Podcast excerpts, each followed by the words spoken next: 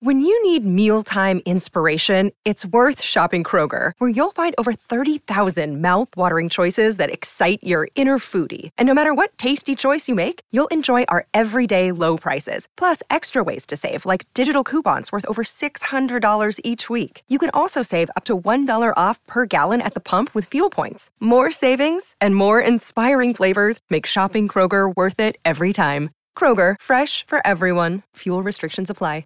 The following podcast contains audio extracted from videos on the Harry Potter Theory YouTube channel.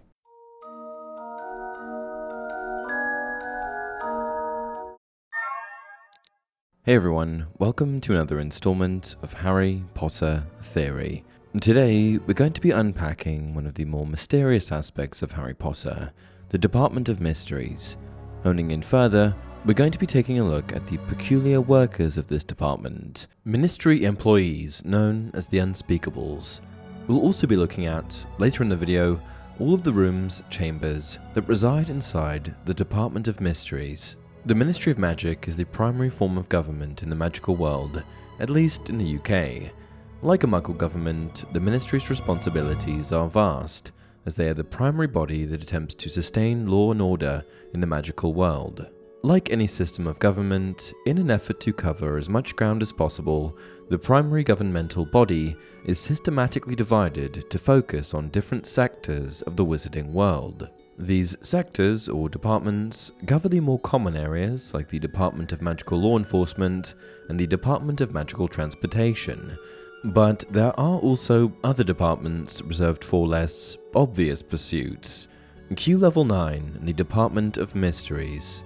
The Department of Mysteries is responsible for studying the mysteries of the wizarding world, mysteries associated with love, space, thought, time, death, and other things.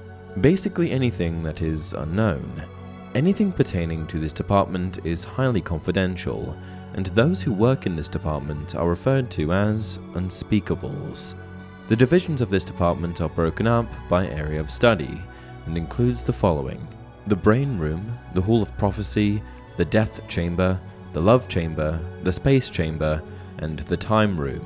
These rooms are accessed via the Room of Doors, a large circular room where everything is black. What's particularly curious, or dare I say mysterious, about the Department of Mysteries is that it actually preceded the existence of the ministry itself. The ministry was established in 1707 and the Department of Mysteries had activity as early as 1672.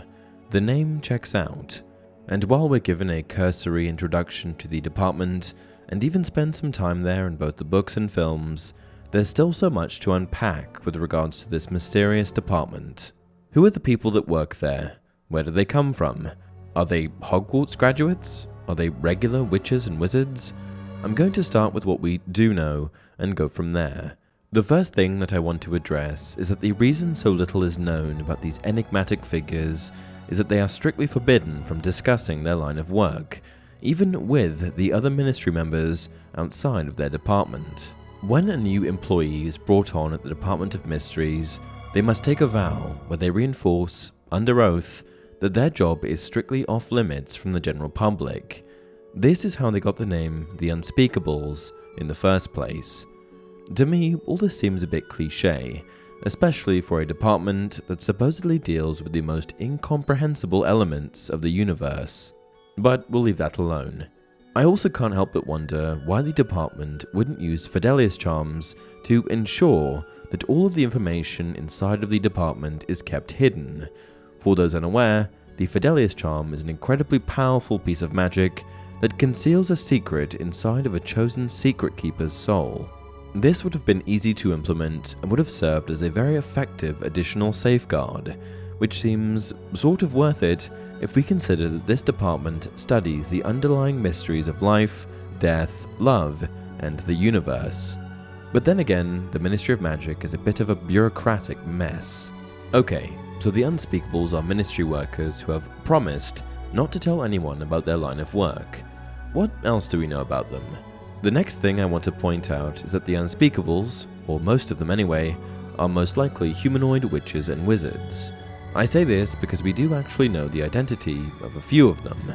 These witches wizards include Saul Croker, an unspeakable who had worked at the Department of Mysteries for his entire life, Broderick Bode, an unspeakable who notably became targeted by the Death Eaters while Voldemort searched for the prophecy in the Hall of Prophecies, Levina Monkstanley, a witch and unspeakable credited with the creation of both the wand lighting charm Lumos and wand extinguishing charm Nox, and lastly, but perhaps most notably, Augustus Rookwood, an unspeakable turned Death Eater slash Voldemort spy that caused all sorts of problems with his connections inside of the Ministry.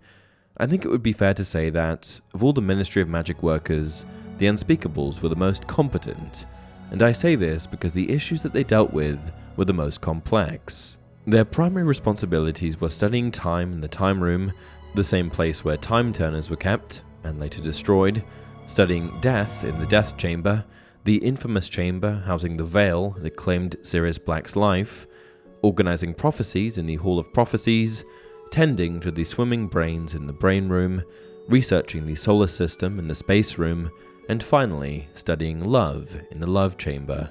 Love is of particular importance in Harry Potter as it is one of the key thematic elements in the series, as well as one of the most powerful forms of magic. Remember Lily's loving sacrifice? That single spell protected Harry for most of his life. It contains a force that is at once more wonderful and more terrible than death, than human intelligence, than the forces of nature. It is also, perhaps, the most mysterious of the many subjects for study that reside there. It is the power held within that room that you possess in such quantities and which Voldemort has not at all. Dumbledore is also on the record as having stated that the love chamber was locked at all times. The reason for this? Well, aside from love being incredibly powerful, it's also rumored that the love chamber houses an entire fountain of Amortentia, the love potion. Given that Voldemort himself was conceived out of a love potion, I don't think we want people meddling around in there. If I had to guess, I'd wager that this is where the powerful potion was first created. And much like the love potion Amortentia originated in the love chamber, the tricky little device known as the Time Turner was created in the Time Room, a room adorned with clocks and a bell jar where a bird hatches, lives, and dies on a loop. The Department of Mysteries first experimented with time travel back in the 19th century, and it was then that Eloise Mintumble, an unspeakable at that time, managed to violate a plethora of laws.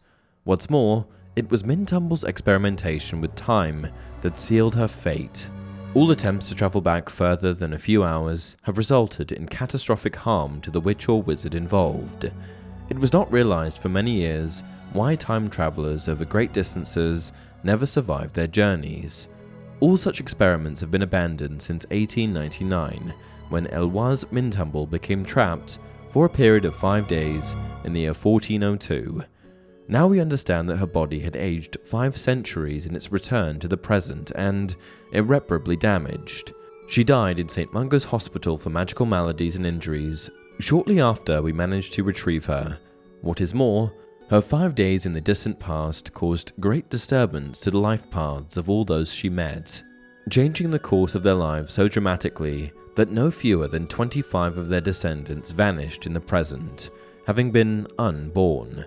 Perhaps before messing with time, they should have spent more time in the brain room, a long, rectangular room lit by low hanging lamps, the highlight of which was a tank of brains swimming in a green solution. Apparently, the oddly aggressive brains kept inside of the chamber were used to study thoughts, with the tendrils representing physical manifestations of thoughts. But to me, this raises a few questions. Where on earth did these brains come from? Were they created or brought in? Why are they so angry? What kind of thoughts are the unspeakables provoking? Something worthy of note is that Ottaline Gambol, who served as head of the ministry from 1827 to 1835, was known to have established committees to investigate Muggle brain power. This was prompted by the rise of the British Empire, which alerted the magical world to the fact that Muggle IQs may have been higher than they initially thought. I wonder if those were muggle brains. All in all, a very unusual room. Next up, the Death Chamber. The Death Chamber is, fortunately, one of the few rooms from the department we get to experience on the silver screen, making its way into the movies in the Order of the Phoenix. Just like love, death plays a huge role in Harry Potter and pops up all over the place. It's also massively complex. Think about it we've got Horcruxes, ties to the mortal realm, ghosts, spirits with unfinished business, and even resurrection stones, rocks that can bring back shades of the dead.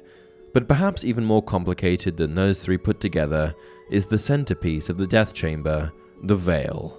The massive ancient stone archway, which stands in the center of the Death Chamber, acts as a sort of portal between the lands of the living and the dead. It is believed that those who step through the veil, or fall through, become trapped in the world of death. Those who stand close enough and have belief in the afterlife are also able to hear faint whisperings that appear to come from the other side. Whatever you believe, this is one of the most interesting parts of the entire department. Next up, the Space Chamber, where the Unspeakable studied any and all aspects pertaining to the planets and the universe. A dark room full of planets floating in midair. While the relationship between space and magic is unclear, there is likely a correlation, as its importance is reinforced by the centaurs of the Forbidden Forest, who once remarked that the planet Mars was bright there isn't much more information on this department, but I guess that's why it's inside the Department of Mysteries. What do you guys think? Last up, we have the Hall of Prophecy, a large hall that plays a major role in the Harry Potter story and houses, well, prophecies, predictions made by seers which are then recorded in spheres. Though the Unspeakables have authority over this chamber, it should be mentioned that prophecies can only be removed by those about whom they are made, not even the unspeakables can access these prophecies, and if they tried, they would be struck by the powerful defensive spells in place that protect them. Why these prophecies are stored, kept hidden away, and entirely unavailable to the people involved with said prophecies is beyond me. But who am I to question the confusing bureaucracy that is the Ministry of Magic? While we don't have any information on how employees are recruited for this vital department, I'm willing to bet that only the top witches and wizards from their respective academic institutions are chosen. But while intelligence is pivotal, I also think that the role requires a particular type of person. To give you an idea, Broderick Bode is described as being a sallow skinned wizard with a very mournful face that spoke with a sepulchral type of voice. He also had an unfaltering gaze that made everyone uncomfortable Come to think of it, Snape probably would have made a perfect unspeakable. Did I miss anything that we know about the unspeakables or about the Department of Mysteries? If so, be sure to leave your comments and any video suggestions you may have down below. Until next time, remember, it is the unknown we fear when we look upon death and darkness, nothing more.